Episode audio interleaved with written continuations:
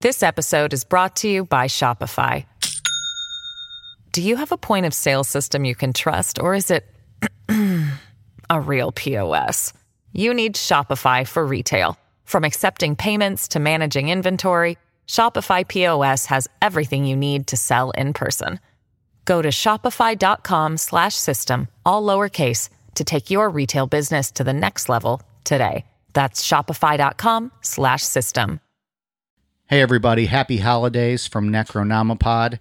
We are taking the first week of January off just to celebrate the holidays, but we didn't want to leave you guys hanging and not put out an episode for you.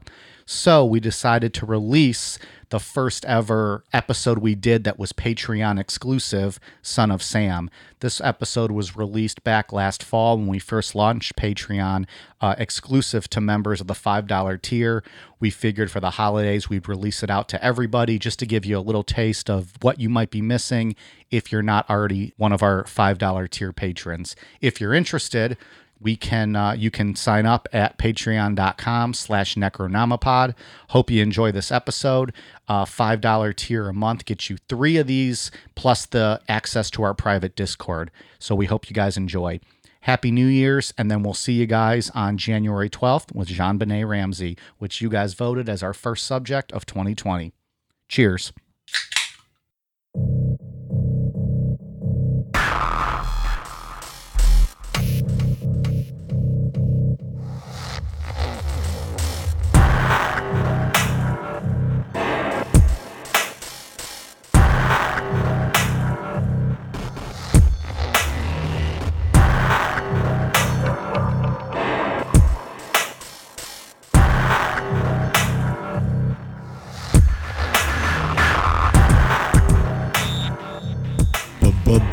bonus episode for all of you p- p- p- p- patrons.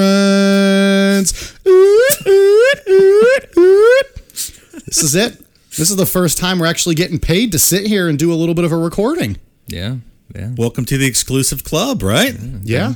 How many are we up to right now as we record? 30. 30. So 30 some of you will hear this. Select group of individuals. The rest of the necronominoids or whatever we're going to call them won't get to hear this unless they subscribe. Yeah. It's true. Yeah, thank you for everybody that signed up so far. These Very people cool. clearly have highly refined tastes. Yeah. Yes. because we are a highly refined show. but yeah, no, it's awesome. Thank you everyone who has signed up and uh, subscribed to our patron or our Patreon. Um, the um, the Discord's been kind of fun. We have about what fourteen or fifteen people in there. So maybe half the think. patrons. If you haven't signed up for that, check your email. There should be a link. That doesn't expire, does it? Ian? No, I fixed that. Okay, so you should have a link in your email, but jump on into the Discord. Um, we're in and out of there throughout the day chatting with people. There's a bunch of listeners in there that have like an ongoing conversation. It's really fun just to kind of um, uh, talk with everyone and, and see what you guys are thinking and just kind of shoot the shit. And I think um, tonight, or this is Thursday's episode, so uh, what's the date? Fifth. the fifth. So th- Thursday the fifth um, tonight at eight o'clock Eastern Standard Time in the United States. All three of us are going to jump on the uh, Discord for about an hour or so. So myself, Ian, and Dave will all be in the room, and uh, you know we'll talk with you guys. We can talk about Son of Sam, who we're going to cover today, and uh, um, you know talk about whatever you guys want. Yeah. we can talk about Britney Spears for a little while, or I, I don't think that's going to happen. we could talk about all these alcoholic fans that are on Discord that seem to be up late drinking instead of going to bed when they got to get up and work early in the Yeah. morning. 4 a.m. Some of them. They might uh, drink more than we do. Yeah. But yeah, so um, that's what Thursday the fifth at eight p.m. Eastern Standard Time. Um, all three of us are going to be in the Discord. So if you're already in the Discord, jump on at that time and uh, chat with us. If you haven't already logged into the Discord, uh, Ian. Um, the, you said the link is active from Yeah. what we sent from Patreon. Uh, you'll have to download, I think, the app. Um, but then, if you don't know what Discord is, it's essentially an app that's just one big chat room, and you're you can go in and out as you please. Uh, you don't have to get notifications when someone messages, and it saves the chat. So if you leave for a couple hours and come back, you can go back and review everything you missed just to kind of catch up if you wanted to. So it's real fun. It's it's essentially just a big chat room. Did I cover it all? Yeah. Sounds great. Yep. Also, if you're hearing this on Thursday, the 5th, uh, and you have your 10% coupon code to the store. Get an order in either today or um, tomorrow because Friday the 6th, we are finalizing all the orders and getting the shirts off to the printers. So use your 10% uh, discount code in the next uh, couple days because we're not sure when we'll have shirts back. Um, so. If you if you feel inclined to get something, use that coupon code that you guys have. I think I covered it all now. Yeah. Now my mouth. But wait, there's more. No, that's it.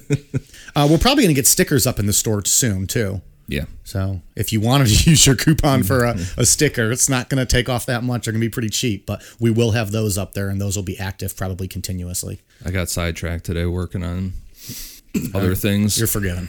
Sticker's pretty cool. It'll look great in the back window of your automobile. Yeah. So we wanted to do something pretty big and kind of fun for the first episode for Patreon. So what do we got today, Ian? today we're gonna get get into uh, David Berkowitz, the son of Sam. He's got to be in the top five, right? most Oh, yeah. popular. This guy's a lunatic. Yeah. So let's just let's jump right into him. David Berkowitz was born Richard David Falco on June 1st, 1953 to mother Betty Broder, who was married to a man named Tony Falco. In 1939, the two of them opened up a fish market because she was uh her parents didn't want her to marry an Italian guy. What, what was their hatred of Italians? I don't know. They just didn't want her to ma- marry an Italian guy, so they just kind of took off and scraped up what they could and opened up this fish. She was market together. Jewish. I and believe he was a so. Gentile. Eh. Yeah, they weren't having it. So, and then shortly after they opened the fish market in 1939, they had their a daughter named Rosalind. Eventually, Tony left Betty for another woman, and the fish market just went out of business. Hmm. So I guess you could say the business floundered. You could. Oh boy, Sorry, move they are on. unsubscribing in droves. Betty would start up an affair with a married man named Joseph Kleinman. Things were good in their relationship until Betty ended up getting pregnant. yeah, that's often the case, right? Affairs are fun until someone gets pregnant. Just having having a happy, innocent affair. It was all fun and games. I'm pregnant. Uh, what's your name? Sorry, do I know you?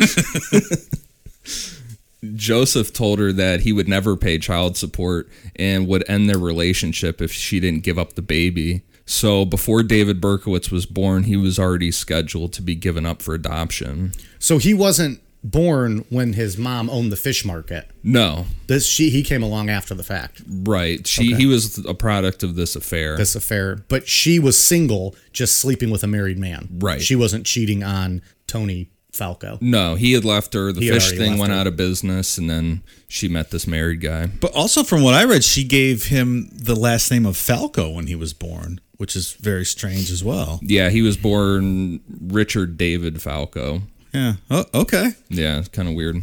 David was adopted by a childless Jewish couple named Nat and Pearl Berkowitz, and they just flipped his first name and middle name. They just flipped it to David Richard Hmm. Berkowitz.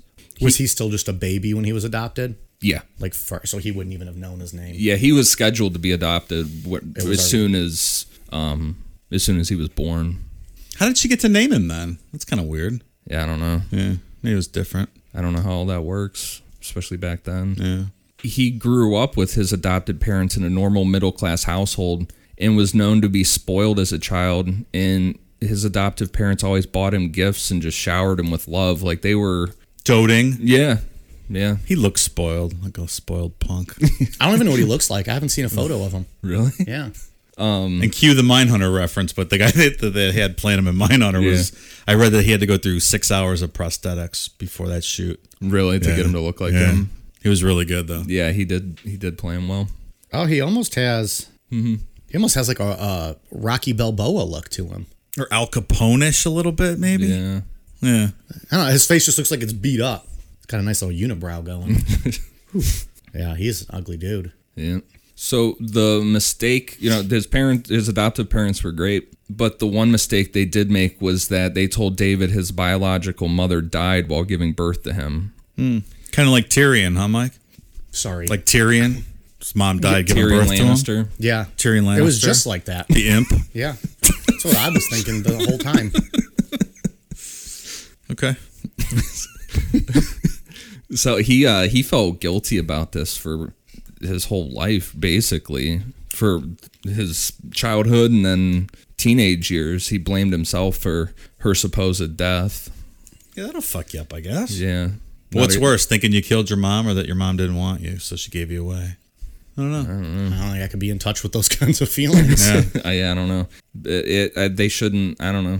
It's just a shitty lie to make up. Really, I is. feel like there's something better you could have came up with than that. Sure.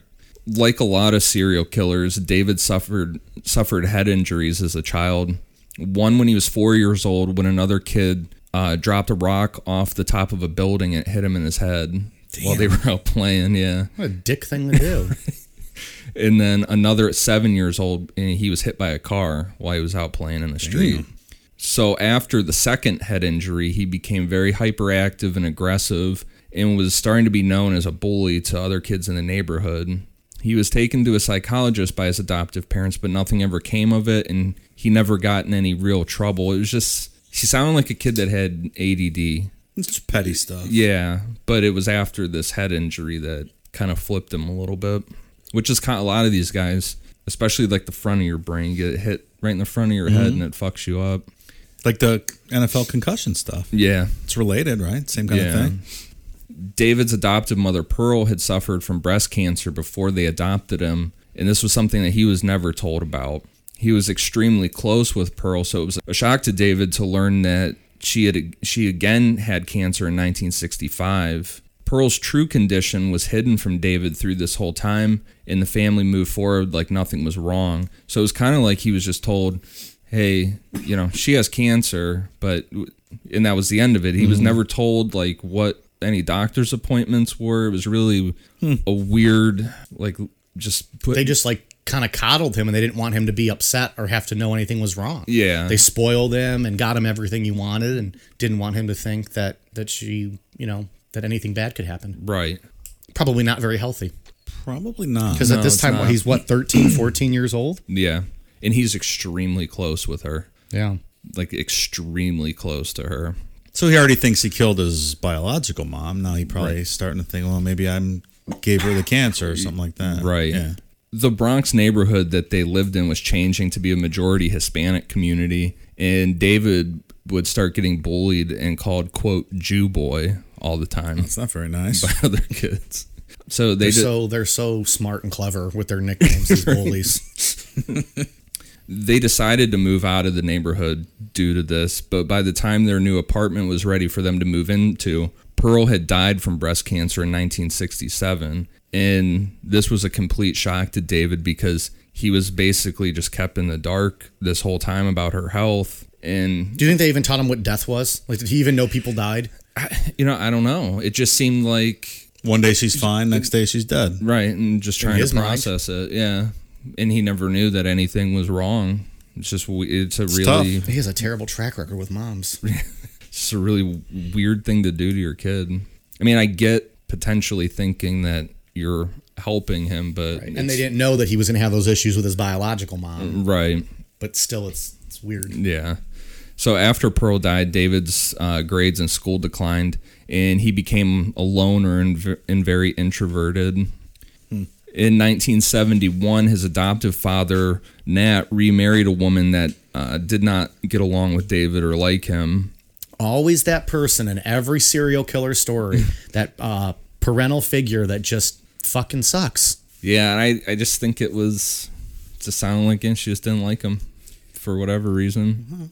of all the moms berkowitz killed he couldn't get rid of this one So i Nat, meant his own moms not the other ones that we're gonna get to his dad Nat and uh, or his adoptive father Nat and his new wife moved to Florida, leaving David behind in New York by himself, and he was just See ya, seventeen. kid. another Yeah. parenting move i'm gonna question Yeah. I mean, 17's getting close. I mean, I don't know. i mean i guess what do we still or in the 70s is that, yeah in 71. 71. that still just seems rather young yeah, just, to be like say, okay we're moving a whole country half a country away and you're not coming because the new lady doesn't like you. Yeah. was that the reasoning she didn't want him to go yeah, she didn't like him. Is this his version though? Hey, It must be. So But there's other people like the next lady we're going to get into kind of Okay. gave an account of stuff because he did have a good group of friends and kind of a girl a girlfriend named Iris Gerhart. Hmm. Um, she said that they never got intimate, but she did really like him a lot. that's nice. Yeah. Not even a hander. Or nothing? No, he was a virgin. He never anything His whole for life. David. Yeah, Till he got to prison. It's true. Damn. I feel like maybe if this guy would have gotten off once, it would have solved a lot of these issues. Wouldn't have been so uptight. potentially because yeah, Y- yeah, I would say. We'll get into some of his reasonings later on. Jesus. Well, I guess not just got off, actually had sex because he used to Yeah. get himself off. Maybe just one time was all he needed. Yeah, he's uh Unfortunately, there were no prostitutes in New York City in the seventies. No, of course not. Yeah, he's kind of uh we'll see here. He's kind of like the original blueprint for this like loner killer that can't is very socially awkward, can't Express find a himself. wo- find any relationships with a woman and then decides to take it out on women. Yeah, yeah, yeah. He's and there's a lot of big community of those kind of people online. He's kind of like the blueprint for for those kind of people. But so in the in that summer of 71, he joined the army. So at this point, he was the son of Uncle Sam. Yes. Okay. he, he avoided Vietnam and was stationed in South Korea. And even though he scored really high on his aptitude test for the army, he was still sent to serve as basically an administrator. And he wasn't thrilled with that because he had these dreams in his head of being like this war hero kind of kind of thing. That's probably why we lost the fucking war. Because David Berkowitz wasn't there. We had a well qualified, smart individual, and what did they send him off to an office job? in South Korea, Yeah. which is exactly where I'd want to be in Vietnam, not in Vietnam. Right. I don't disagree with that. Remember our, our Uber friend from uh, that was stationed in South Korea told us about all the right. great hookers in, in Yeah. South Korea that he, He had banged. himself a time. He loved it. Where was that? When did you, where'd you guys go for that? Was that the Kiss thing? On our way home from the Kiss concert, Is that that's when it was? Yeah, uh, I couldn't remember what. it best was for. Uber driver ever. He was t- full of all kinds of stuff, but Oh, we didn't yeah. find that out until he was like t- five minutes from our home. like, dude, we've just driven with you for forty five minutes. You're waiting until now to tell us all this. God damn, pal. what David did learn in the army was the how to shoot a gun, and he was within sharpshooter range. But no, let's send pretty him to good. South Korea. Yeah, I think it was 37 bullseyes out of 100 or out of 75, which is Jeez, pretty Hmm? almost damn as good as me. Yeah. Yeah, During his time in the military, he experimented with acid and weed and bounced around between different religious beliefs. Initially, he was well liked and had this whole like peace and love kind of attitude, but this consistent acid use seemed to kind of bring a, a darker view into into shit that David was talking about. no kidding. A lot of acid use with this guy. That'll do it, man. Change the chemistry of your brain. you got to kind of know when to stop. I mean, I've never done anything like that, but I can assume you need to figure out a time to chill on it. I think that's right. I think it rewires your brain I feel after like at a there's- certain point. one thing Berkowitz is lacking: it's self control. So he was honorably discharged in 1974 and returned to the Bronx and got a security job at IBI Security and just went right back to being a loner. At this time, he found out that his biological mother was actually still alive. But when he went to see her, he was disappointed in what he found. He had, when he found out that she was alive, he built her up as like this beautiful woman and there must have been something, some terrible reason that she got rid of him. And when he got there, she was just a normal looking lady, and he found out that it was because of an affair. So, Broke his heart. Another letdown. yeah. So he was you know, Another brick in the wall, if you will. Right. so he was mad and he never saw her again. And that's something with these because Ted Bundy has this kind of st- along the same lines as this story too. This finding out you're illegitimate just kind of threw him and and Ted and Ted Bundy Hmm. off. Maybe it's because of the times. I don't know. More shame associated. Yeah, kind of like guess. another another bastard we know, Jon Snow. I'm sorry, who? Maybe Oh, the bastard of Winterfell. Oh, that's right. I forgot about him. He's cousins with uh, Daenerys, or right? Aren't they related or cousins or something? Turns out that they uh he's her, See? her nephew. Of course, I know. banging his aunt. Yeah. Spoiler alert for anybody that's still watching. it. Oh, Uh oh. People are going to be pissed. All 30 patrons. look, I think if patrons have such refined taste as to be members of our Patreon, they've clearly watched Game of Thrones at this point. Or they're like me and don't watch and don't give a shit about the spoilers because they don't intend to. I love this Game of Thrones talk. he just looks down. He's like, "Move on, assholes." I'm, I'm ready to move on. This is boring me. I don't get these references. So, to get an idea of David's outlook on life after meeting his biological mother, this is a letter that he sent to his adoptive father in 1975. It's cold and gloomy here in New York, but that's okay because the weather fits my mood. Gloomy. Dad, the world is getting dark now. I can feel it more and more. The people, they're developing a hatred for me. You wouldn't believe how much some people hate me. Many of them want to kill me. I don't even know these people, but they still hate me. Most of them are young. I walk down the street and they spit and kick at me. The girls call me ugly and they bother me the most. The guys just laugh. Anyhow, things will soon change for the better. So- dot dot dot. Clearly, signs of delusion already. Yeah, talking about people spitting and kicking. Yeah. him. I don't think Did that Dad do happened. anything? and people just laughing at him. Like that's Yeah, he's just yeah, he's got something going on. I don't think any of the anybody was even talking to him. To be honest, you know, it sounded like he was just a complete loner. Yeah. Maybe stepmom got the letter and shredded it. Just like fuck this. With this wacko coming down here to Florida. also during this time david started showing classic serial killer traits um, he committed 1488 arsons around new york and kept a diary of each one where he referred to himself as quote the phantom of the bronx Loves nicknames, huh? Yeah, oh yeah he's good at this branding is one of man. many we're going to get into. I think. I would reference the McDonald triad, but we've already been corrected by our friends in Australia that it's no longer a thing. And now you made me hungry because now I want a quarter pounder with cheese and a Big Mac and a fry. i'm still interested in that though i mean maybe it can't predict but it does seem that a lot of these guys love setting fires and oh, yeah.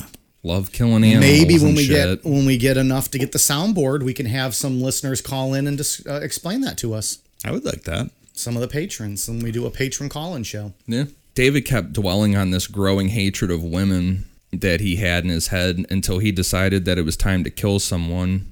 On Christmas Eve 1975, he used a hunting knife to attack two women. One victim he claims to have attacked was never identified by the police, but the other was a teenage girl named Michelle Foreman. Like a lot of these guys, they find out that killing someone is way harder than they expected. David thought this was just going to be like a movie and he was going to stab her once and she was just going to fall down and die. But uh, she started screaming, put up a fight, and He learned quick that people don't like to be stabbed. right.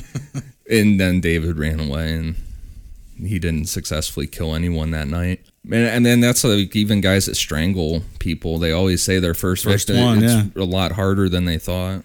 Then they get into a groove. I feel like someone Yeah. like Richard Ramirez didn't have any issues with that, No. mostly because he'll just beat you over the head while you're sleeping. or shoot fight you. back. Yeah. After this, David moved from the Bronx to a studio studio apartment in Yonkers. At this apartment, he would move next door to a man named Sam Carr, who had a black lab named Harvey. And David claimed that this dog was possessed by an ancient demon, and the son of that demon ordered him to start committing the murders. He also put blankets up over his windows and started writing things on his wall like, quote, In this hole lives the wicked king. I kill for my master. I turn children into killers. Okay. Ooh, aggressive. Yeah. what kind of dog was this? A black lab named Harvey. Well, it's possible, I guess. ancient demons are ancient demons, right? They can uh, possess whatever they want. But it wasn't even the ancient demon, it was the son of that ancient demon. That's true. That's a good point. It's like the millennial version of that demon. so it was really entitled and snooty and Maybe it was Black Shook, ooh. But that would be the dog itself, though, right? not Black Shook's son. Hmm. Yeah. It's really getting complicated at this point. around this time, David drove down to Texas to visit a friend from the army. And he had this friend buy him a gun because David didn't have a proper driver's license. So his friend bought him a 44 caliber bulldog revolver, and that's where David's uh, David's killing spree started. I kind of feel bad for the guy in Texas because he considered David his best for like one of the best friends he's ever had in his life. I'm like, can't make another friend, man. Here he went and armed him. Poor guy. Great. Well, and then, but I mean, I can't imagine David Berkowitz was that fun to hang around with. Yeah, always being gloomy and depressed. and- right? That's what I mean. Maybe he should have just went down to Texas and lived Just with his hung out with friend out, that in the guy? sun. He might have had a whole new uh, outlook on life. Yeah. Gloomy New York City. yeah, if he wasn't happy. So when David got back to the Bronx, he quit his job as a security guard and got a job driving taxis so he could get used to knowing the streets better and, and look for victims. Smart, smart move. Hmm. on July 29th, 1976, around 1:10 a.m., Donna Loria, age 18, and Jody Valenti, age 19, were sitting in Jody's car in Pelham, Bronx, and they were just leaving um they had just gotten out of the Peachtree Disco.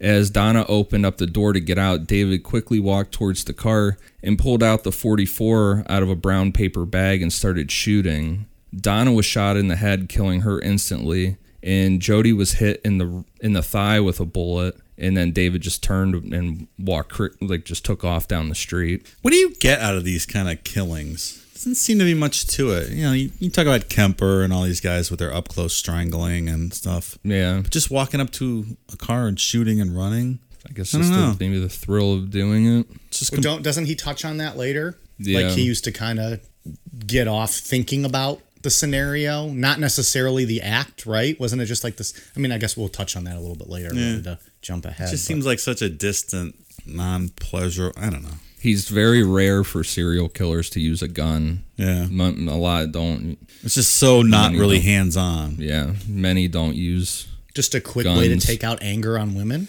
Yeah, it might be something to that. Yeah. And then when he did, well, how did he? He tried stabbing that first girl. Maybe didn't that was too personal for him because you got to get up close. So a gun's just from a distance. Yeah, that's true. Jody survived the attack, um, and when she was asked for a description, she said she didn't recognize the guy that shot her. She described him as 5'9, about 160 pounds, with short dark hair. Neighbors, including Jody's father, reported seeing a similar man driving around the neighborhood in a yellow car a couple hours before the shooting. And uh, initially, this crime was just lost in the mix of other murders in New York because at this time, New York had an average of 2,000 murders a year. yeah, that was crazy in the 70s in New York City. Because I was looking up, like nowadays, it's like 400 a year is the average. So 2,000 is a lot of It fucking was people. wild back then. Yeah. Yeah. That's a lot of fucking killings. Yeah.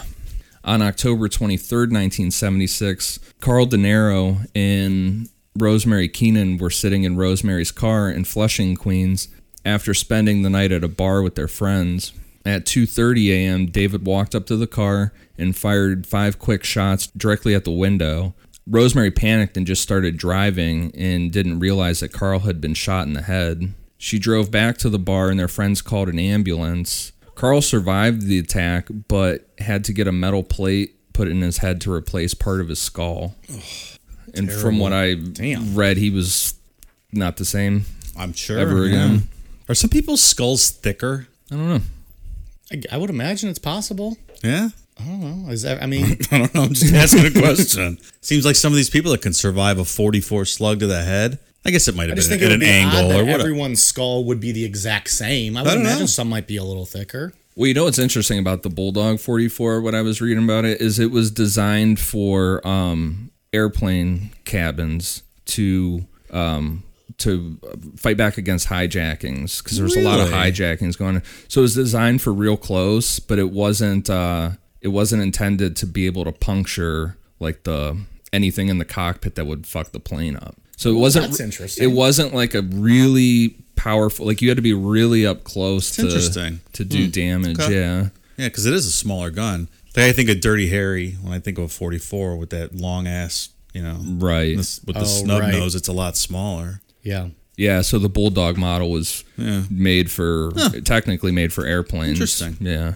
Oh, that is tiny. That's what she said. Yeah, it's just a little guy. Yeah, yeah. Oh, that's a cute little gun.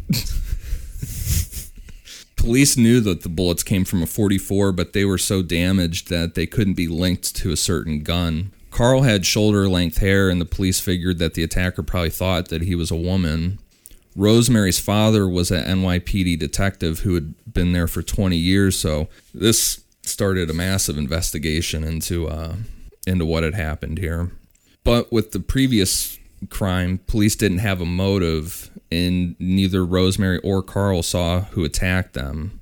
And this wasn't linked to the first crime either because it happened in a different borough and was being investigated by a different police department. And none of they don't talk to each other. You know, they didn't talk to each other back then. So And this is in the early days of profiling, and like you said, outside of the standard MO, you know, with the gun use. Right. On November 27th, 1976, Donna DeMasi, age 16, and Joanne Lamino, age 18, walked home after seeing a movie around midnight. They stood on the porch of Joanne's apartment in Belrose, Queens, and just talked for a bit when David walked up and started to ask for directions. In a, they said in a real high-pitched voice, David said, quote, can you tell me how to get? And before he finished his sentence, he shot both of the girls once. You mean he said, Can you tell me how to get? To Sesame Street? Can you tell me how to get? bang, bang. what a dickhead. This Yeah. fucking, I hate this guy. He fired more shots that hit the apartment building and then took off running away. What was the point of the high pitched voice? I don't know. To just, like, to just, um, Who knows, right? yeah, I guess. yeah, I don't know. Maybe being like, to an disguise his voice. Yeah. Like, I don't, I don't know. That's just weird. Hey, girls, how do you get to. I mean, that doesn't make him sound like more personable. That's kind of scary. You know what I That- mean? Like if you walked up and had like this weird That fake. ugly ass guy with the. Yeah, like he Talking in the doesn't look high-pitched like he has a vo- high pitched voice. Yeah. All right, any hoodles. A neighbor heard the gunshots and came running out to find um to find both of the girls on the ground wounded, and he said he saw a blonde-haired man leaving the area. Donna had been shot in the neck, but it wasn't a life-threatening wound. However, Joanne was shot in the back and hospitalized in serious condition. She would end up being paralyzed from the waist down for the rest of her life. So we think he was wearing a wig? What's the deal with the blonde sightings? We'll get into that later on because that that part's interesting. Something I It is didn't- I did interesting. not. I honestly didn't know about it. Yeah. So. On January 30th, 1977, Christine Freund, age 26, and her fiance, John Deal, age 30, were sitting in John's car in Queens getting ready to drive to a disco after seeing Rocky. It's the second Rocky Balboa reference of the show. For those of you who are keeping score at home, Around 12:40 a.m., three shots were fired into John's car. He panicked and started driving. He had some injuries from the glass breaking, but Christine had been shot twice and died hours later in the hospital. And again, neither of them saw who attacked them. She's at this point, maybe you're not sitting out in your car or somewhere in the middle of the night anymore. You would think. I mean, Well, had it become widespread yet though? Like I don't know, had this made mainstream throughout? Like New it York wasn't City? publicized Yeah. enough where you would have your guard up, like, yeah, that could Like at be. this point, it might have still just been random killings, and they hadn't put it all together, right? And I guess when you have 2,000 murders in your city, Yeah, you're used to it, that's true. right? You're kind of immune to So those I guess stories. if there's 2,000 murders, if you're in your city, you're not. I wouldn't be sitting in my car at night. Like I'd get out of my car, I'd go True. in my fucking house and lock the door, yeah. and it- then drink myself to a drunken stupor because I live in a city that's got 2,000 deaths a year. Right. Well, this is the this is actually the murder that caused the police to issue a public statement that they could possibly link to uh, to all the others because all the victims had been shot with a 44 and the killer seemed to target women with long dark hair. There were composite sketches released for a dark-haired man and a blonde-haired man and the police said that they were looking for multiple suspects. Were the dark-haired man and blonde-haired man described as looking the same? Like was it the said same dark. face, just one with dark hair and one with blonde hair, or was there different descriptions for both men, From what I have read, it's just the different hair. but the same kind of face Right. description? This is an interesting uh, twist to this story. Yeah. And you got to think too is most those are coming from just a few people. Most didn't even see him, so they don't even know who to describe. They were just sitting in their car and just get shot. And we'll talk about it later, but I think it raises the possibility that maybe there was other people involved in this. Right. Yep. On March 8th, 1977, Virginia Voskarichian, age 19, was You got that name right, and you struggled with asphyxiation last week. Well, good for you, man. That's impressive. She was walking home from um, school at Columbia University when she was approached by David pointing a gun at her. She held up her textbooks in front of her face in an attempt to shield herself, but a single bullet went through the books, hitting her in the head, killing her instantly. God damn. Yeah. I feel That's nuts too, because some of those textbooks are huge, and it's, Yeah. especially if we're saying these are bullets that maybe weren't meant to go through a lot of things. right. Hmm. That may, I don't know that there, there's something always about like descriptions where people are def- like um like defensive wounds to hands when people are getting stabbed, you know, Hmm. I or think like you mentioned this. that before. Yeah. yeah. Or like this, like holding your like there you have nowhere else to go. You just hold your book up and Because it's so detailed, you can envision it. That's- Yeah. yeah. and you would imagine like that could be something you would do. You know, Right. like just try to block and then Yep. fatal shot. a man in the neighborhood heard the gunshots and he was running onto Virginia Street and he almost ran into David as he was fleeing the scene. The man described David as being chubby, clean shaven, wearing a sweater and a hat. And he said as as he almost ran into David, David said, Oh Jesus, and pulled his hat over his face. Do you think he said, "Oh Jesus"? Probably. Not to be confused with the children of God who were saying, "Oh Jesus," oh, or something like that. well, they had masturbatory rules they had to follow. It was Right. required. Yeah. Berkowitz was following the rules right there. Hey, he dabbled in different Oh, religions. Maybe he stumbled man. across children of God at one point. He was just out doing some flirty fishing. this bulldog for He came right as he was running into that guy. That's why he was saying, "Oh Jesus." On March 1st, 1977, the NYPD and public officials held a press conference stating that, uh, officially stating that all these crimes were linked and that they had a serial killer on their hands. The media reported that the killer seemed to be targeting women with long dark hair and that were attending discos. They also dubbed David the 44 caliber killer Hmm. and that's where people start start panicking. Women started dyeing their hair blonde. You mean there was panic at the disco? Good one. I It like it. wrote itself. Yeah, well, I mean, women were dyeing their hair blonde and buying wigs. Wig stores were selling out of out of wigs. People stopped going to discos for the most part, and The documentary I was watching, they had like old news footage, like reporters out on the street stopping women and asking them if they think they're at risk because of their long dark hair. Are they worried? They're like, yeah, asshole, I'm worried. fuck do you think?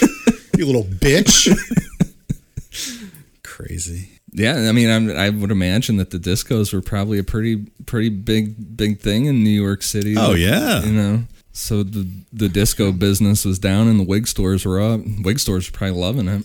That was So many for people are buying fucking Meanwhile, the wigs. discos are putting up like out of business signs, right. boarding up their windows.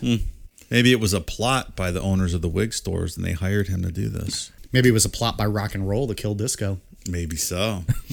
Something to think about. We're not saying, we're just saying. Just supposing. On April 17th, 1977, Alexander Isau, age 30, and Valentina Siriani, age 18, were sitting in Valentina's car near the Bronx when David fired his 44 into the car. Alexander and Valentina were both shot twice. Valentina died at the scene of the crime, and Alexander died at the hospital a few hours later. Um, but while he was still, while he was being attended to, he he wasn't able to give a description of anything. It sounded like he wasn't really able to talk. Yeah. Close to Valentina's body, police found a handwritten letter addressed to uh, NYPD Captain Joseph Borelli.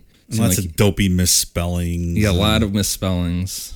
So here's here's his uh, his famous letter. I am deeply hurt by your calling me a woman hater.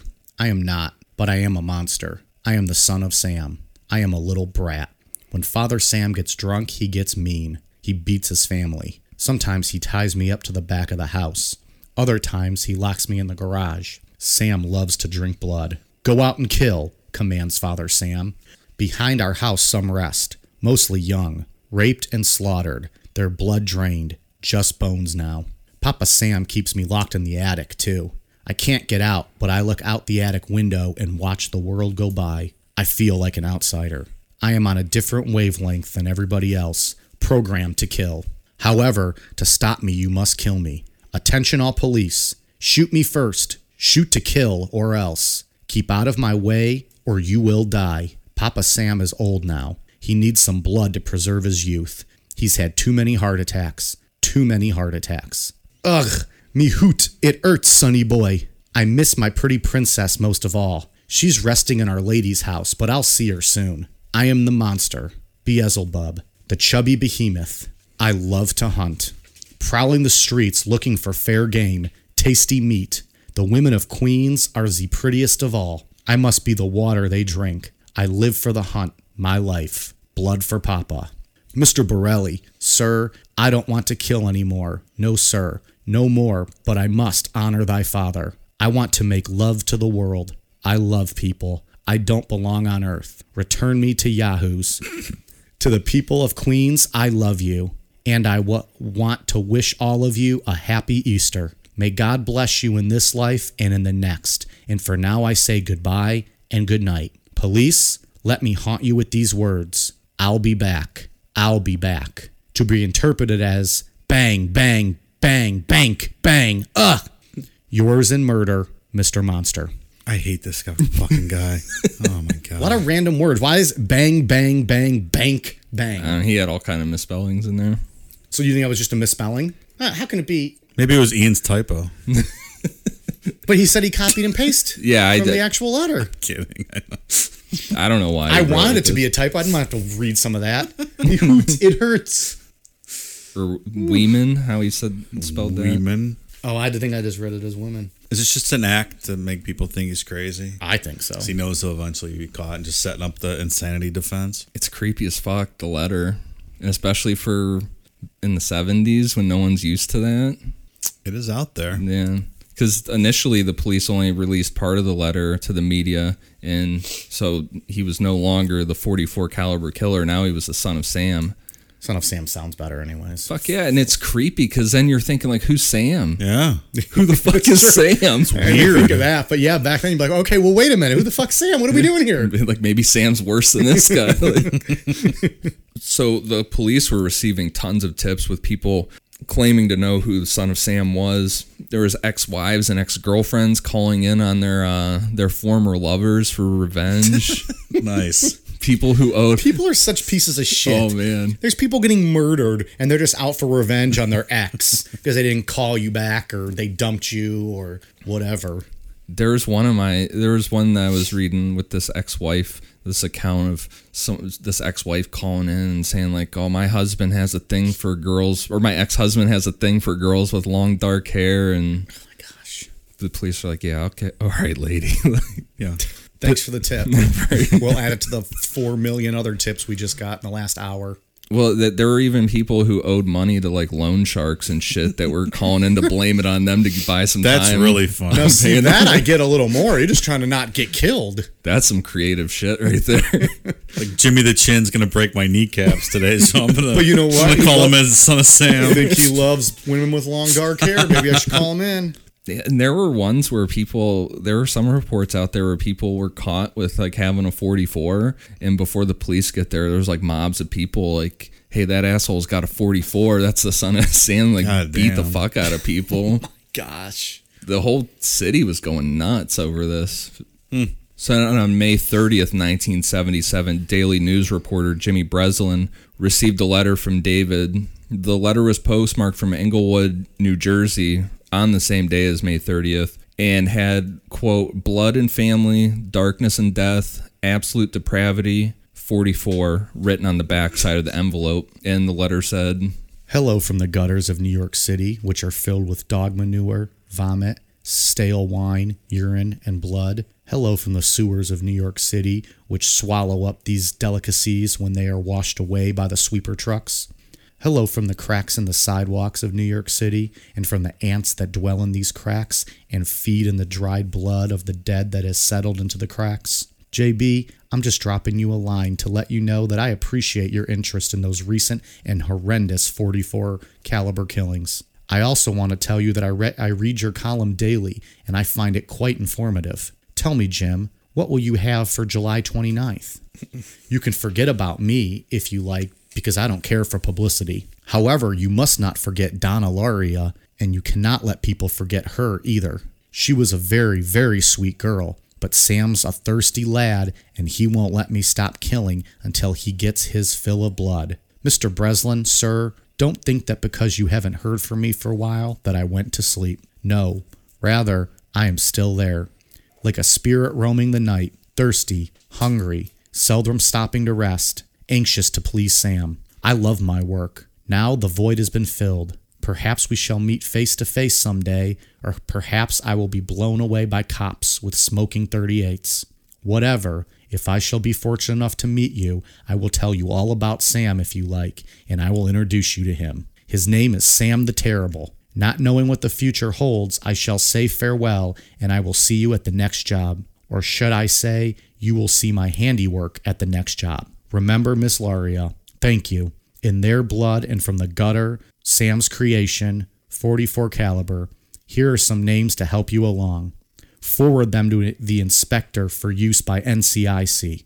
The Duke of Death, the Wicked King Wicker, the 22 Disciples of Hell, John Wheaties, rapist and suffocator of young girls. P.S. Please inform all the detectives working the slaying to remain. P.S. J.B. Please inform all of the detectives working the case that I wish them the best of luck. Keep 'em digging, drive on, think positive, get off your butts, knock on coffins, etc. Upon my capture, I promise to buy all the guys working the case a new pair of shoes if I can get up the money. Son of Sam. An asshole. What the fuck? That's something. New pair of shoes, huh? I'm, I'm telling you, You man. think they were Yeezys? Doubtful. I uh going through BTK's letters. Say what you will about him, he's good at branding and good at writing letters, son of Sam. yeah, I guess you could say that. writing these letters, but of course he doesn't care for the publicity. Yeah, yeah, exactly. Meanwhile, he's sending letters to newspaper editors. Yeah. I wish I could remember some of the BTK names he came up for himself off the top of my head because they were all fucking terrible. Terrible. But then you got David Berkowitz out here, the wicked king of wicker. I like that one. Yeah, what the fuck does it mean? I don't know. You gonna start using Huh? that now? You gonna Get that tattooed across your shoulders. Wicked king of wicker. Gotta go with my wicked clowns tattoo on my back for Mm-hmm. ICP. Hatchet man. That's right. Psychopathic Records. It's terrible. so underneath this, uh, the Son of Sam signature was a symbol that combined several different symbols. It almost looked like a uh, Like a mashup. yeah, Weird. Looked like a sigil. like, What's that? Like a chaos magic symbol Mm. or sigil. That's what it reminded me of, where you combine a bunch of different Yeah. uh, letters together and shit, which is kind of interesting for what we get into later. So Breslin notified the police, and they began trying to make sense of the letter. They were digging through everything, and they even attended uh, a private screening of The Wicker Man to try and. That's like a with- cool movie. Yeah, but with the whole Wicked King of Wicker thing, trying Yeah, to figure yeah. out if there was something to that or what. Is The Wicker Man a horror movie? Yeah. Yeah, there's uh it's I think it's like 73 and then there was a remake with Nicolas Cage uh, what about a decade ago? Yeah. maybe? Horror. I'm sure it's awesome. It was good. They're both good. Is the original better though? Probably. Yeah. Yeah. I like have to Nicholas. watch that. Creepy. Yeah. I want to watch it just so I understand more about this nickname, the Wicker Man of Wicked Witch or Uh, I whatever. think he it just is. pulled it out of his ass. he just liked alliteration. He was sitting in a fucking wicker chair at his apartment. Well, what about John Wheaties, rapist and suffocator of young girls? he was eating a bowl of Wheaties in his wicker chair. John Wheaties. Let me jot that down. Duke of Death's underrated too. That's, a good I'm one. saying he's It's not bad that one. he's got some branding going on. So the New York Daily published the letter a week later after working on an agreement with the police to withhold some of it. This issue of the New York Daily still holds the paper's highest rec- recorded sales with 1.1 million copies being sold that day. Um, the per- the police received thousands of more tips, but none of them were worthwhile. They were all useless. That's a huge amount of newspapers in Fuck one yeah. day. God damn. Yep. They went platinum in one day. So on June 26, 1977, Does the New York I'm sorry, does the New York Daily News still are they still around? And this it's hard to keep up with what newspapers are still around nowadays. Isn't that the newspaper that has the page six stories? and Is that stuff? what it is? It's that's what I Uh, Maybe. think so. I think so. It's that's some kind of daily news. Isn't the New York Post the one that posts like they oh, maybe have, that's New York Post. they have like the nonsense headlines and shit all the Yeah, time? Maybe that's what I'm Bat thinking Boy. of. No, not that bad, but Well, wait a minute now. What's bad about Batboy? oh, there's nothing bad about. They always that just boy. do wordy, you know, punny, Yeah. punny kind of headlines. That would be a and fun stuff. bonus episode one day. Is just Bat get, Boy? or just get a couple of those newspapers And or read 'em. articles and go through some of them. Hell yeah. Yeah, I remember not that long when Anthony Weiner just got out of Hmm. jail or said something. wiener. They had some ridiculous ass uh, headline about about bet, him yeah. about him getting out of prison or whatever. Yeah, they're still around. I'm on their site right now.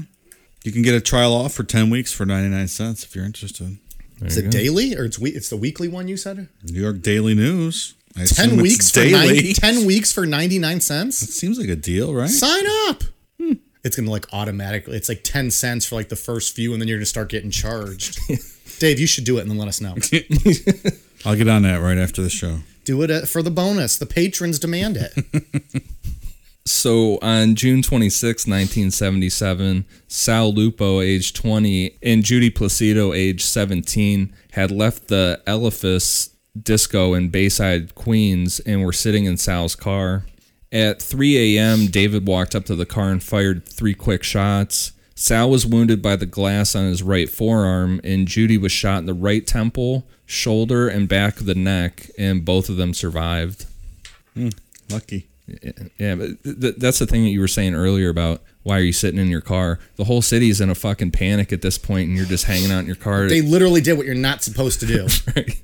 Yeah, and he's got to be really close because it's not easy, I, I think, to shoot people through a car window like that unless you're right up on it, right? yeah, he would have to just walk straight up to it and start right shooting. up on him. But then again, if he's doing that and he's up, like they're not going to see his face. You know, he might just be holding the gun down at his waist, and he walks so close they they just look and see chest and stomach. And Yeah, boom, boom, he's shooting. Unless he is down and looking at him, but Well, a lot of these couples were um, in a conversation talking to each other. Some of them were like kissing and making out and shit. So they're not paying attention. Some guy just walks up and you know, it's just not not wise after the whole city's in a panic and warning you not to do it. That you're just hanging out. dude's trying to get a hand job, and boom, next thing you know, you're dead. Yeah, exactly. So neither of them, again, neither of them had seen David, but two eyewitnesses said they saw a dark-haired man running from the scene, and one of them said that he got into a car and was able to provide police with a partial license plate number. The witness also said that a blonde-haired man was driving. So again, police were still on this thing of multiple perpetrators. so right after this happened, that whole uh, that big blackout in New York City was in the middle of July too. Oh, where The okay. power was out across the whole city. right? That's that Spike Lee movie, Summer of Sam. Yeah, yeah. So I'm sure the whole, you know, two nights of no power across the whole city. So the air conditioners were out. So people were probably all congregating outside with this Right. maniac. But then if all the discos were closed, then they're safe. I just, Just I bet don't it go was to the disco. nuts. A Yeah. nutty couple days, When They- did that happen? When was the blackout July 13th and 14th. of '77? Yeah, right in between here. That movie shows a good job of people just taking like vigilante shit upon themselves and thinking. Did it? people Yeah, are I'm trying to. some- I don't remember exactly, but they that sounds suspect familiar. like some just like it's like oh that guy's kind of odd he Prowling must be in the son our of sam neighborhood. Yeah. Oh, beat his ass Just stay home. And you call and you call New York City your favorite city in America. I love New York. It's a Get lot of out fun. of town. times square's fun I've actually not been. i was Oh. It's only, on my list, but it's I don't enjoy Times Square. That's too many people for me, but it's something you should see once. I, I don't Yeah. disagree. i liked it i Yeah. could not live anywhere remotely close in there man that would be Oh, I would. I love it. I love the stressful as city. fuck You can get anything Yeah. you want at three o'clock in the morning. It's well, just that's it's everything. Nice. It's I great. Want, you know, if I'm laying in bed and I want some chicken tenders and ranch at 3 a.m., I'm gonna get it. I love it. yeah they were there was the guy that got me with the fucking flower thing because i was walking with a girl Oh yeah. i don't know what i'm doing When he handed you one and you kept Yeah. walking, then he's like, "No, no, no, no, you got to pay." I'm like get the fuck out of here man he was like don't try and pull that Are those shit on Hare me. Krishnas? Is that what those were? i don't know if it's a hare I saw that Krishna or last not. time I was there. Yeah, he was like, he handed me, and I'm like, all right, whatever, dude. And I started walking away. He was like running after me, telling me it was like 10 bucks or something. I'm like, get the fuck out of here, dude. I'm not giving you any money. Damn. Yeah. I didn't I didn't know what the fuck I was doing. I like Washington D.C. That and Minneapolis, I think, are my two favorite cities. I think we've talked about this Yeah, before. on the show. DC's a lot. I love DC. DC's fun. Yeah. I like the Carolinas and Georgia. Those are all nice. DC's nice too because like everything's free. Like, all the museums and exhibits and stuff. Lots to do. Just go straight up there. It's no Cleveland, Ohio, but you know. Well, nothing is. So on the one year anniversary, pe- police ramped up the surveillance of Queens and the Bronx, where David had pr- previously attacked. But in the early hours of July 31st, 1977, David would commit his final murder in Brooklyn. What a dick. Well, they, I mean, he had to have known. in his letter, he said the 29th. He, he you know, cited that it, the one year anniversary, that Yeah. something was going to happen. But people are like, all right, we're gonna stay out of the Bronx, stay out of Queens, we're gonna hang out in Brooklyn tonight. So Yeah. this asshole's in Brooklyn now. Stacy Moskowitz and Robert Violante, both were age 20, were parked in Robert's car in Bath Beach, Brooklyn. They were kissing when David approached the car and fired four shots into the window, shooting both Stacy and Robert in the head before running away. Robert would survive losing one of his eyes, but Stacy died from the gunshot.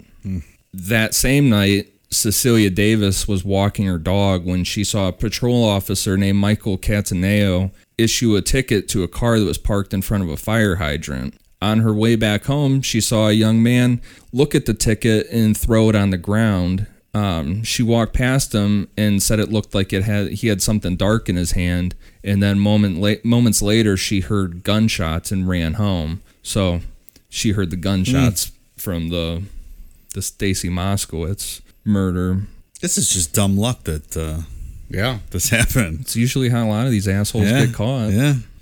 Four days later, she contacted police with what she had seen, and police went through every car that had been ticketed that night, and they found that a 1970 yellow Ford Galaxy belonging to a David Berkowitz was one of the cars that got a ticket that night.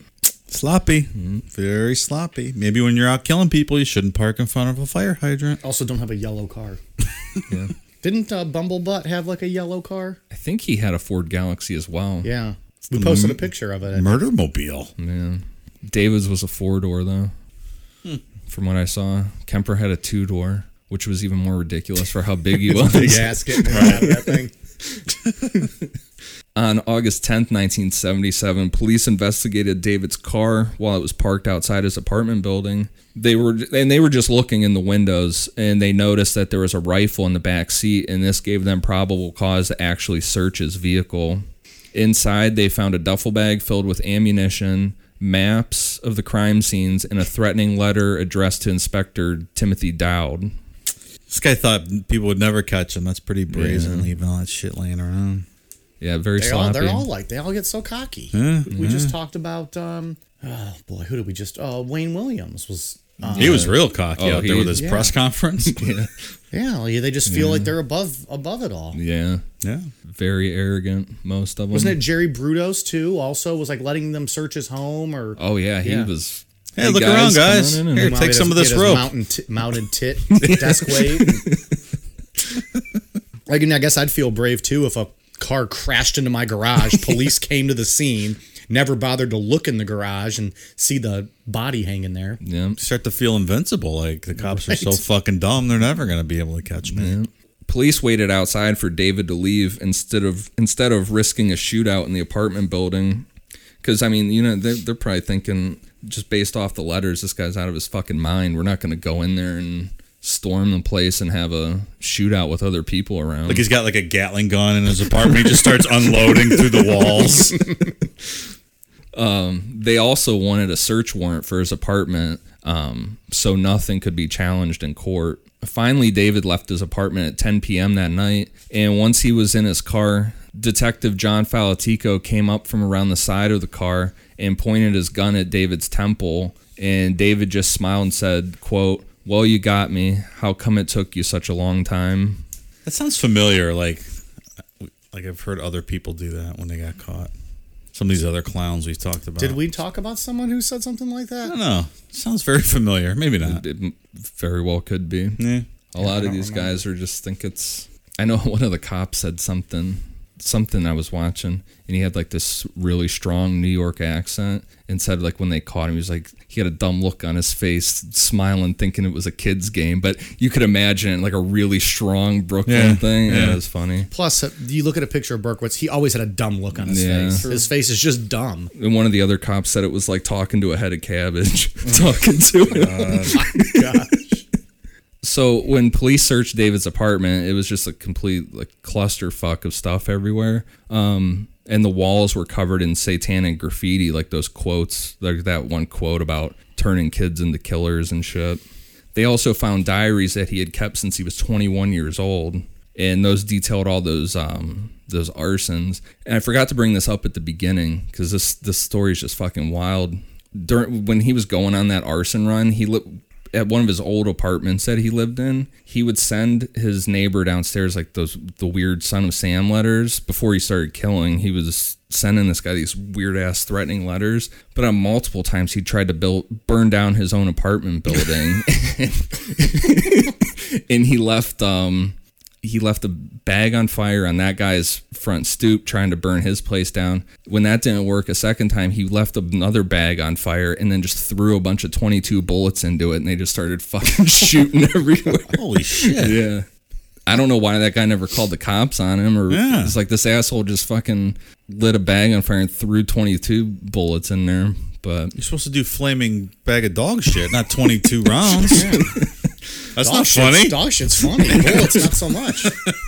yeah, it's just an interesting side note I forgot to mention because I was, I was just picturing that in my head. I'm like, man, that's a fucking wild ass scene. Yeah. So around 1 a.m. that night, uh, Mayor Abraham Beam came to the police station to see David for himself. David didn't say anything, just just stared at him. And afterwards, the mayor said, "quote The people of New York can rest easy be- because of the fact the police have captured a man whom they believe is the son of Sam." Yay.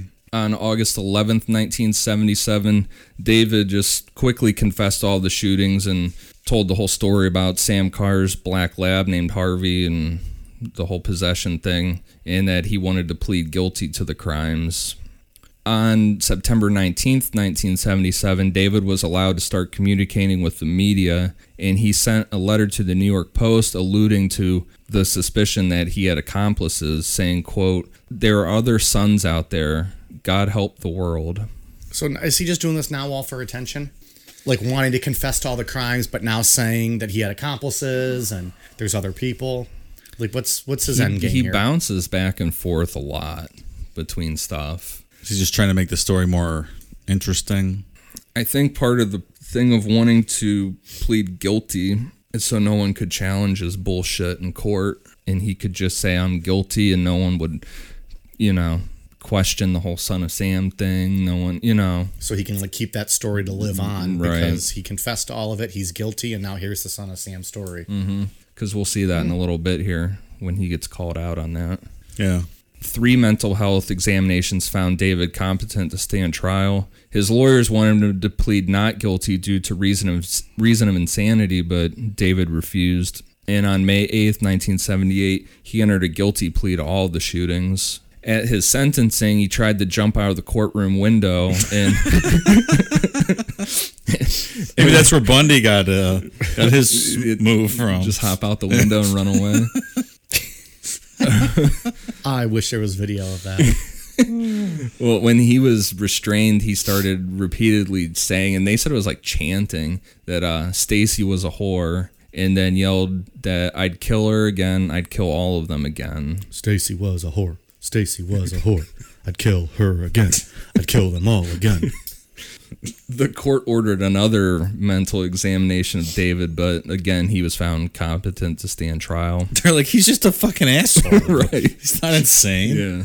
On June twelfth, 1978, he was sentenced to 25 years to life in prison for each murder to be served consecutively. He was sent to Attica Correctional Facility, and due to the conditions of his guilty plea, he was eligible for parole in 2002. But we'll we'll get into his parole shit in a little bit. He's out right now, right? Just living a normal life, had a couple kids. Yeah. Mm. We'll see you guys next week. So for anybody that's seen Mindhunter, they Nobody who listens to our show watches mine. Yeah. they depict it as um, the Holden Ford character, which would be John Douglas, was the one to push back against David's uh, his stories, but it was really Robert Ressler in real life, and he was the first person to push to push back against the whole Son of Sam stuff, and basically told him just cut the bullshit. You know? He's like, you're a fraud. He had Yeah. him pegged from day one. Yeah, quit quit with the fucking possession Nonsense, yeah. shit. Just tell the truth. Um, he interviewed him three times. They interviewed him three times, and Wrestler is able to get David to finally admit that the whole demon dog story was just a way for investigators to think he was insane if they caught him. David also told Wrestler the real reason for the killings was out of resentment towards his birth mother and not be, being able to establish relationships with women. That's a little more plausible now. Yeah. Not Harvey the Black Lab. yeah. Did, was there record? I don't know if you touched on this. I missed it. That he actually tried to establish relationships with women. Like he was antisocial. He There- never even tried to like go out with girls, did he? there are some accounts that talk about prostitutes and while he was stationed in Korea, but it's Those were our accounts. No, Yeah. I'm sorry. Go on. but nothing ever came of it. He just yeah. So he was virgin. upset he couldn't maintain a relationship with the prostitute. I mean that. Maybe he didn't know how that relationship works. I mean Once you that's- pay them, they leave. Well, I think we're still claiming as a virgin to this day, Yeah. right? Mm-hmm. I mean it's no excuse, but that does that would suck if you can't even do it with the pro pay for it. Yeah. but why couldn't he? I guess is my like the social awkwardness of like it. he was so socially awkward that the prostitutes were like, no way, dude. that's what it sounded like. Yeah. It's a serious case of blue balls. I mean, goddamn. Yeah. Was he like 66 now? Yeah. Well, but he would beat off, right? That's what he Yeah. said. So he is at least getting himself off. But man, yeah. one girl. If he could have had one girl, maybe he would have saved all these lives. that's why I said in the beginning of this that he's like the blueprint for this. um Incels. yeah, the whole incel thing. These miserable fucks online that Hmm. blame women for the fact that they Have no game. are just socially awkward. Like, change something about yourself, man. Yeah. Yeah. Don't be creepy. be normal. And- Girls will talk to you. It's not very difficult. Just be friendly. Yeah, that's a those shave, incel shave your boards- neck beard. Stop Those- sweating all the time. Yeah, You they're talking to me? those incel boards, man. Those are some wild ass places just to go and read that shit. I don't even know what incel boards are. incel involuntary celibacy, right? Involuntary celibate or vo- in, yeah, Involuntary. Sorry, I cells. asked. involuntary. Yeah. Can't get a get a girl, so it's all their fault. So they have like just little support groups for being weirdos because they can't get girls. Yeah, but they're usually pretty violent. Or some of them Mm. Oh, it's turn some of them turn out to be violent. Yeah, yeah, it's a really toxic uh, Like a breeding ground for breeding ground for Violence towards assholes. women. Yeah. And they all had their standards were all so fucking high on those things. They all think that they just like deserve to be like data model or and all this shit. Mm. Clowns. so Just stupid. clowns. Yeah. So David said that he would become sexually aroused by the thrill of killing and just stalking the victims. He said he stalked people nightly, and when he couldn't find someone to attack, he would just go back to the crime to one of the crime scenes and reenact the crime. So I don't know what that means. If he like got out of his car and was like It was like he was just like LARPing. finger guns out there, pew pew. How's that go, Dave? We still have that noise. Somewhere. I don't- pew pew pew pew pew. And then in his pants, he's going pew pew pew pew pew. He's got to run home and change. Well, he was very adamant that even though he he went home to masturbate after uh, stalking and killing, his crimes were not sexually motivated. So Uh-huh. they weren't sexually motivated, but after the fact, he would get turned on Well, by thinking about them. That's according to his words. I th- what it sounded like from him is he didn't want to sound like a pervert or something to the world. I mean, shooting girls in the head is one think- thing, but being a perv. yeah, I was gonna say. I think that's the least of your worries, there, Pally. Yeah, I think he didn't want to be lumped in with guys like Kemper. So so there stuff like is that. so there is thought that then this was all sexually motivated. It wasn't just an anger towards women. That there because was of his some mom's. sexual There was motivation some to sexual it. motivation to it, but he claims no. I mean, the fact that No, he's I going just went home, home and beat off after every. Maybe that was kill. secondary. You know, secondary so, like- motivation. yeah. But he's claiming none. I absolutely can believe it's part. Sure. You would have to. I if mean, you're it, just it- I gonna- don't believe it is. It- he's going home and beating off after every kill. Right. So, shortly after the sessions with Wrestler, David publicly admitted that the demonic possession stuff was, was a hoax. he said that he had been thinking about murdering people for a long time and it was just to get revenge on a world that he felt rejected him and hurt him. So basically the crybaby incel Mm-hmm. bullshit. We should just do an episode on incel one time and just fucking slay them. That's we could. They're going to be out here with AR-15s and slaying us. oh, we're not women. So in uh in 1987 David became an evangelical Christian in prison. Oh, isn't that nice? According to him, he converted when reading a Bible that uh, that had been given to him by another inmate. He said that he's no longer to be referred as son of Sam and now wants to be called son of hope. It's inspiring that he was able to find God in the Bible and turn his life around, and now he's accepted into heaven. you know what's so fucking stupid about that stuff though that I can't stand is like Ted Bundy. Remember he, his last interview was with that preacher, that evangelical guy, and it was like, oh, God has forgiven them. There you go, Christians. These are the assholes you're going to be in heaven with. Have fun. Yeah, I don't I don't like that whole. But there's no discos. I mean, do whatever you want. I don't give a fuck what people believe in. But when you start saying that people are like forgiven for all this shit Mm, Yeah. and stuff, it's like, no. And I know the people, if you guys remember from Columbine, the girl, that whole myth of the girl that said yes thing, where one of the one of them supposedly said, "Do you believe in God?" and Mm-hmm. Yeah. she said yes, and I remember that. Yeah. those people that concocted that whole thing like have clung on to Mm. David Berkowitz's like this whole redemption thing.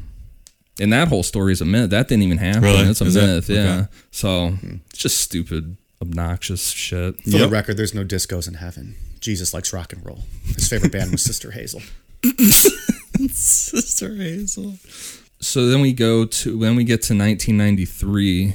This is stuff that I did not know about this case. So David announced in a press conference that he had been involved in a cult called the Process Church of the Final Judgment and that he killed only 3 of the Son of Sam victims, Donna Loria, Alexander Esau, and Valentina Sur- Suriani. In 1993, why is David even talking to the press? Bored. Sitting Like, is in he a fucking writing, he's jail writing cell. letters, I'm assuming. They just did an interview with him not that long ago. I mean, Why are we giving these people microphones? Why are Same people reason. giving us microphones? like, some people just shouldn't be allowed to talk, us included. yeah, he's just, I don't know. I mean, he's one of the top five, so if he's willing to talk, people are going to watch it. I mean, Mm. I guess, yeah, they're going to get ratings and money and whatever. Yeah, What did you say? The top five? I would think so. See, he's he's rating them on his serial killerness. he's the one giving them the glamour. Well, that's true. We got to keep a board in here of the top five for all of our topics. We'll have like those magnets you can move up the Yeah. list when someone goes Yeah. higher. I think Jeffrey Dahmer's probably at number one of all time, right? Most popular. I don't know. I learn about these people as we go. I would assume either him or Ted Bundy. Yeah. We drop that's into right. teasers for future Necronomipod. John Wayne episodes. Gacy. Yeah, he's up there. So, He's like, yeah. so this whole process, Church of the Final Judgment thing, that's a full episode on itself. It's a offshoot of Scientology, but they ended in 1975. But then, like these splinter groups spawned out of it that were just calling themselves the Process. There's stuff about them like sacrificing German Shepherd dogs because like the the strong bloodline of German Shepherds Seems uncalled for. and well, and there's like evidence to suggest that going around in New York at this time because they had found some mutilated German shepherds and shit. Interesting. Yeah, this is where the story gets really, really weird.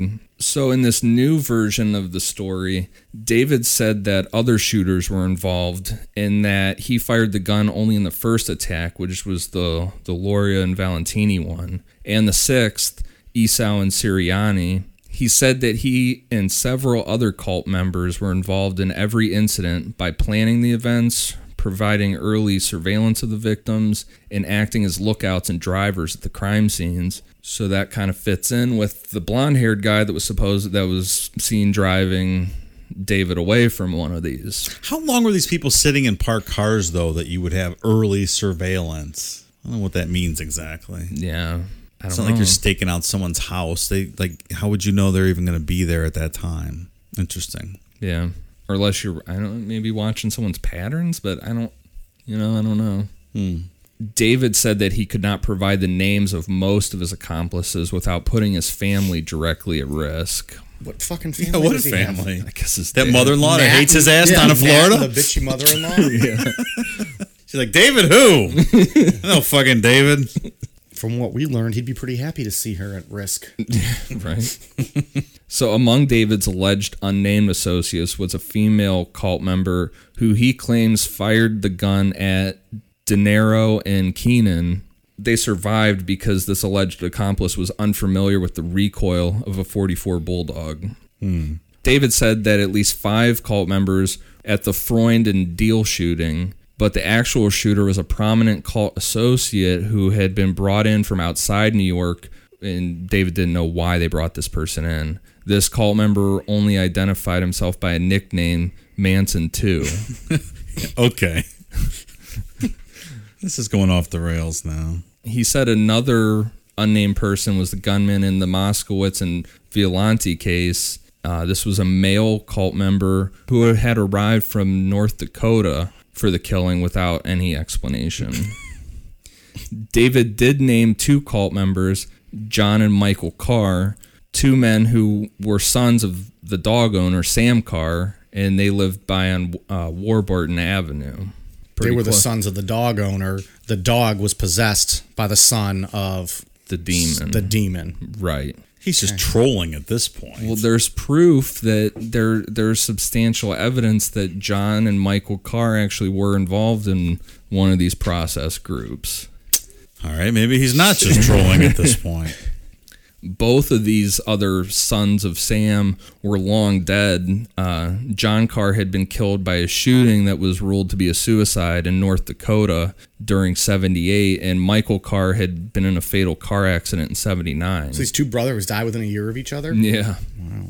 David claimed the actual perpetrator of the Damascus Lamino shooting was John Carr, and he added that a Yonkers police officer that was also a cult member was involved in this crime. And he claimed that Michael Carr fired the shots at Lupo and Placido. There's the other thing.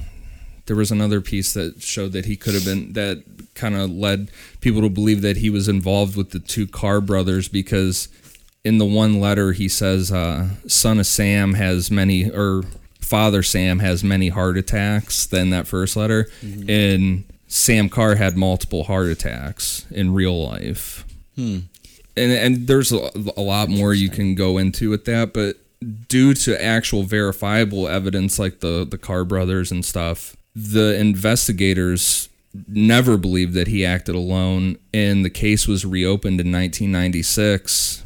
It never went anywhere. They couldn't really prove anything, but it's still open to this day because they don't believe that he did this by himself. There's enough there to make you think about it. Yeah, Especially the blonde guy sighting. that was seen multiple times. Yeah. Yeah, And the that's an police never interesting part thought that he here. did it alone. based on that. based on that and I guess other things about the crime scenes and stuff. But so because the, the case is open, police thought that he had accomplices, but John Douglas and Robert Ressler from the FBI Behavioral Science Unit, they both fully believed that based on their interviews with him that he acted alone. They said that he wouldn't have the social skills to interact with other people and coordinate something. That's true. I mean, he didn't have that. Right. At least Couldn't even pay a hooker. He's going to get involved in Right. like a murderous cult uh, conspiracy. Yeah. Yeah, it's, it's that that process church thing is really interesting.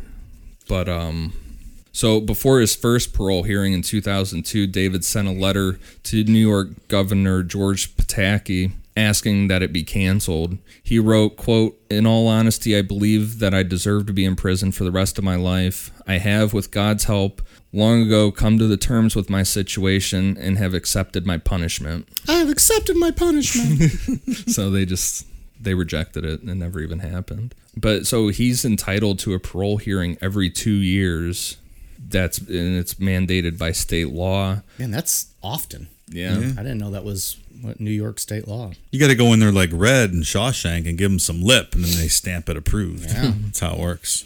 As soon as he stopped caring, is when they right. uh, they let him go. Mm-hmm. right but he's consistently refused to ask for his relief release and he skipped a couple of the hearings Just slept in that day, decided not to said go. fuck it i'm not going In his 2016 hearing, David said that while parole was, quote, unrealistic, he felt that he had improved himself behind bars, adding, quote, I feel I am no risk whatsoever. And his lawyer, Mark Heller, said or noted that prison staff considered David to be a model prisoners, but they denied his parole.